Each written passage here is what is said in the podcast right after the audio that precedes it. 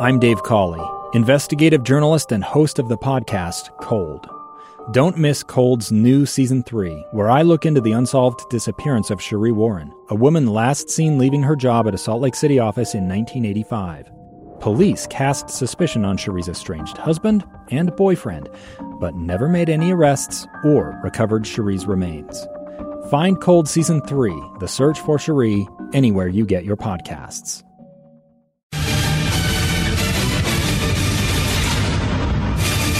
Well, it was a beautiful night here in Salt Lake City, and the bats were swinging in this one. Corey Lee homered with one out in the second inning to give Sugarland a 1-0 lead, his fourth home run of the season. Bees would, though, come back in the bottom of the third with Jack Lopez drawing a walk to lead things off, bringing up Chris Okey. Okey lifts one in the air down the right field line, giving Chase Hamilton into the corner, and that ball's a fair ball off the top of the gate and rolls all the way up the right field side. Lopez around third, he'll score. Okey on his way to third, the stop sign's there. It'll be an RBI triple for Chris Okey, and the game is tied at 1. Okey would then come home on a sacrifice fly by Brett Phillips to make it 2-1 Salt Lake.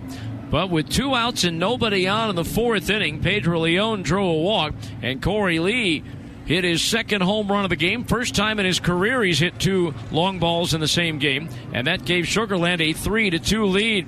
But again, the Bees would answer in the bottom of the fourth. Daniel Murphy singled to lead off, his first hit in a Salt Lake uniform, bringing up Jake Lamb. Line towards left, Dearden having to fight the sun. It's over his head and off the wall, and the carom goes right through his legs. Murphy around third. He's going to come on home, and the throw, no throw. It's cut off. It'll be an RBI double for Jake Lamb, and we're tied at 3. Lamb would then move to third on a fly ball to center by Jordan Adams, and then score on a sacrifice fly by Jack Lopez. And the Bees were back on top 4-3. They would add to that lead in the fifth with two outs and nobody on. Jo Adell walked. Daniel Murphy followed with a base hit to right, bringing up Jake Lamb. Swinging a drive center field. Leone racing back, still going back. It's up there, it's out there, and it's gone. A 3-run homer off the batter's eye in center field for Jake Lamb.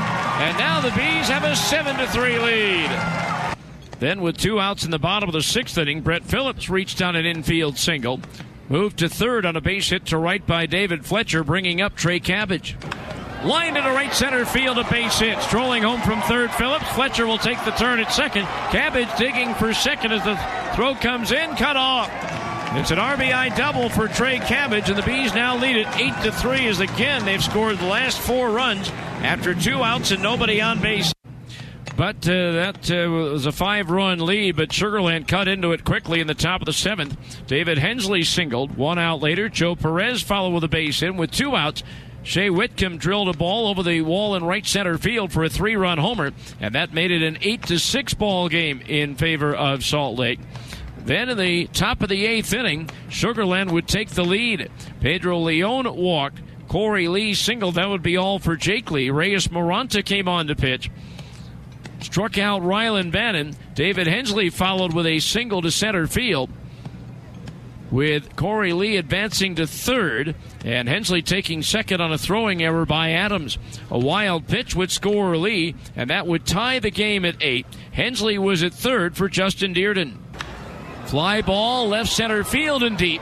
Adams racing back, still going back all the way to the wall. It's gone. Justin Dearden with his 9th home run of the year, and with that, Sugarland takes the lead at 10-8. And they weren't done, because the next batter was Joe Perez. That's driven to deep right field. Forget about this one. Adell will go back to the wall and watch it land on the berm. Back-to-back home runs. Justin Dearden and now Joe Perez, is 7th of the year. And it's now 11-8 in favor of Sugarland. But in the bottom of the 8th inning, Brett Phillips delivered a one-out single. David Fletcher with a base hit to center, moving Phillips to third, putting runners at the corners. Trey Cabbage was called out on strikes, and that brought Jo Adell to the plate. There it goes! Deep to left center. It's up there, it's out there, and it's long gone! Way over the berm in left center field. That may be the longest ball I've ever seen Jo Adell hit. It's a 3-run blast on a 3-0 pitch, and we are tied at 11. 514 feet, according to Statcast, the longest home run in all of professional baseball this year. But that tied the game at 11. Moranta stayed on to pitch. He struck out the first two batters in the top of the ninth inning, but then faced Rylan Bannon.